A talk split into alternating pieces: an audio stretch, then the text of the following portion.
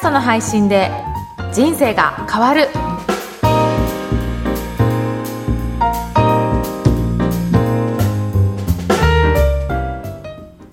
こんにちは、小ラボの岡田です。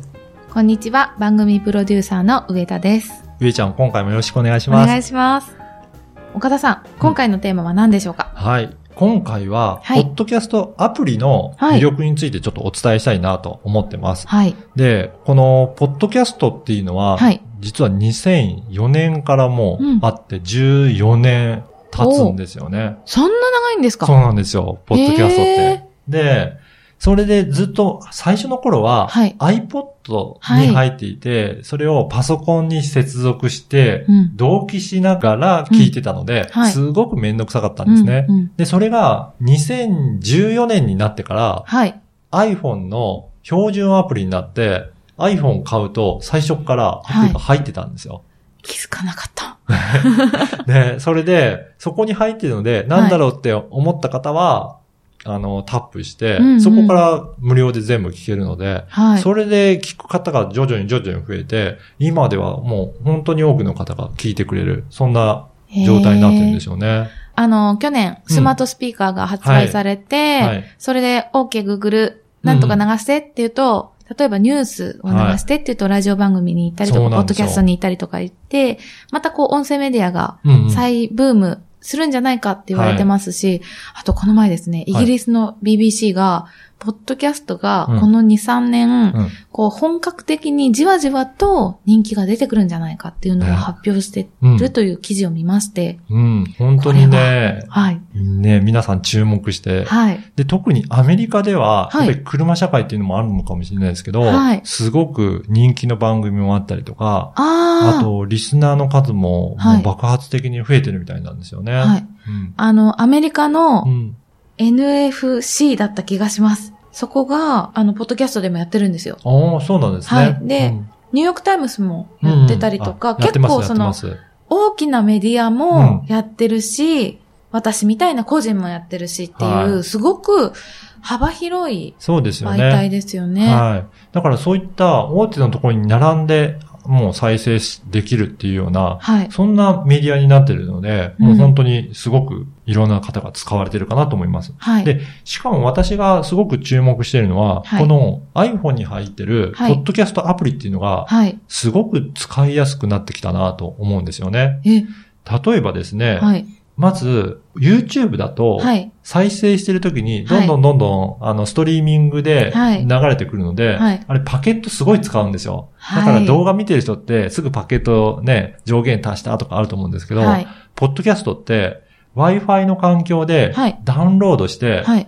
で、Wi-Fi 繋がってないときは、基本的にやり取りしないように設定されてるんですよね。ああ、そっか、ダウンロードできるから。そうなんですよ。パケットとかいいんですね。使わないんですよ、ほとんど。まあもちろん、あの、Wi-Fi ないところでもはいダウンロードしようともできるんですけど、でも基本的には Wi-Fi 環境でダウンロードして、はいで、再生が最後まで終わったら、自動的に削除されるんですよ。えー、そうなんですか？そうなんですよ。だから、ストレージもあんまり消費しないんです。へだからえ。ディスクもいっぱいになるとか、ね、よくあると思うんですけど、はい。一回聞いたら、基本的には削除、自動的にされるので、へえ、え、じゃあスマホに全然負担かから負担ないってかかんないんですよえ、おう知らなかったですだか。らそれだけすごくもうアプリとしての完成度が高くなってるのかなと思います。うーん。あと本当にいろんな機能があって、はいステーション機能といって、はい。自分の好きな番組だけを集めて、はい好きな順番に流すようなはい設定もできたりとか、なんかえーそんなことまでできちゃうんですよ。マイラジオ局。そうなんですすよ。ごい。本当に。しかもあれですよね。その番組もさっき言ったみたいに、アメリカの番組もあるし、はい日本のあの FM 局がやってたり AM 局もやってるので、はい。本当にこう、いろんな、いろんなところ、国もまたいで、は、うん、個人からね、企業からのいろんな番組を好きな順番カスタムできるんですねできるんですよ。へえ、面白い。ははい。本当にそんな感じで、はいあとは、やっぱりダウンロードできて、い。繰り返しも再生できますし、あと保存もできるんですよ。あの、自動的にも削除されるんですけど、はい明示的に保存としとけば、うん。消されずにはいずっと残ってるので、そうすると、このエピソード好きなので、また後で聞きたいなと思ったら残しとくことも可能なんですよ。えーえ、それって、例えばシェアとかできるんですか、シェアもできるんですよ、えー実は。あの、シェアボタンがあって、はい Facebook だったり Twitter だったり、はいそういった他のメディアにもシェアして、友達にも共有することもできたりとか。じゃあ、この番組いいなとか思ったり、うんうんこれ聞いてみてってなったら、うんなんかこう、中学生の時とかに、こう、この CD 聞いてみてってあー渡したみたいに、で、この番組聞いてみてっていうのができるっでてことですね。きるんですよ。面い。白い。本当にいろんな使い方ができるので、はいぜひ皆さんもこのはいポッドキャストのアプリ使ってうんやってみていただければなというふうに思います。はい。今回は、ポッドキャストアプリの魅力についてお届けしました。はい。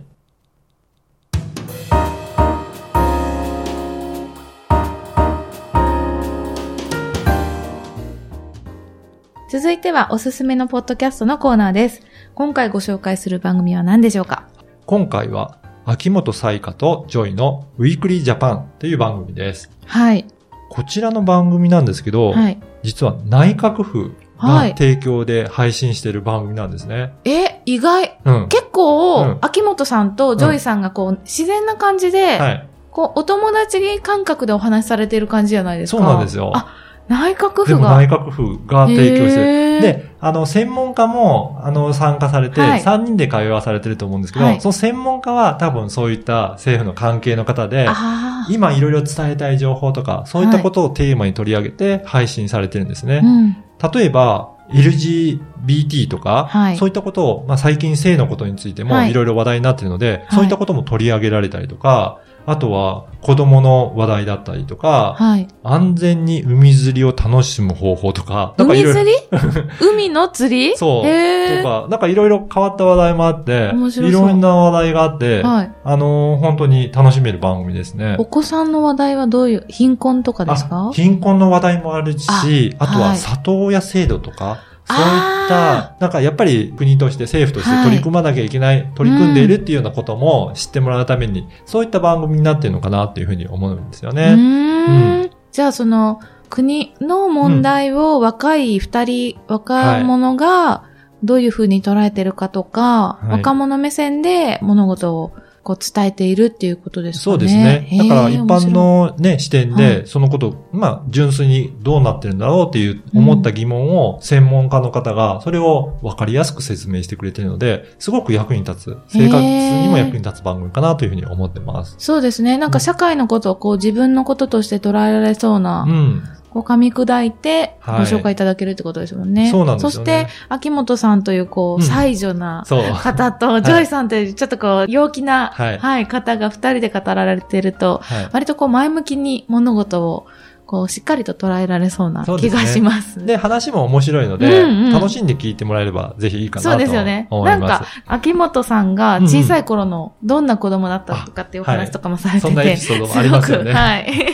はい身近に感じました。はいはい。で、やっぱり配信者の視点でちょっと伝えさせていただくと、はい。やっぱりこういった大切だけど、はいなかなか世の中に伝わっていかないようなこともあると思うので、はいそれをもちろん文章も必要なんですけど、うんこういったラジオのような、はい。あの、ポッドキャストを使って、はいで、声でも伝えていくと、より、あの、パーソナリティの、その方の特徴も出ていくので、より伝わっていくんじゃないかなと思うので、ではい。聞くのも、やっぱり耳から聞けるので、はい。どういった雰囲気のことなんだろうっていう感情も伝わりやすくなっているので、ぜひそういったことも、ふあの、文章だとなかなか伝えづらいことでも、こういったメディアを使って伝えていただければなというふうに思っています。はい。そうですよね。なんかこう大切なことだけど、うんうんその、割と考えるハードルが高いことはいをどういうふうにあのリスナーの方に伝えていくかっていうのも、うんこう企画を考えたりとか、はい。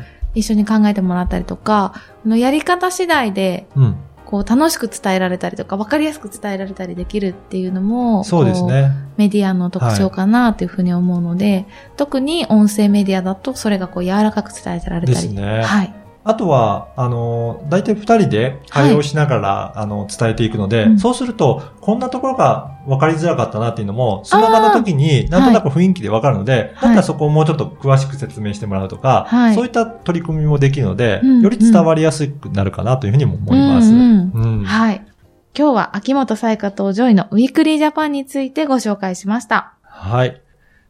あの、ポッドキャストの、はいまあ、どんどん使っていきたいという問い合わせも、恋ラボの方に多く寄せられているので、はい。恋ラボの、まあ、主催で、はいポッドキャストの活用、説明会っていうのも今お後、はい開催していきたいなと思うので、はい。またそのあたりの情報も、はいホームページにあの掲載いたしますので、はいぜひチェックしてはい参加していただければなというふうに思っています。あれですよね。これってその番組やるぞとかっていう気持ちじゃなくて、うん、ちょっと興味あるぐらいでも大丈夫です。大丈夫です。あのーもっとポッドキャストってこんな魅力があるんだよ。だから、はいリスナーとして、はいもっとこういう風な聞き方したいなっていう方でも、うん全然楽しめるような内容にしようと思いますので、はい。ぜひ気軽に参加してみてください。わかりました。はい。ではまた次回お会いしたいと思います。ありがとうございました。ありがとうございました。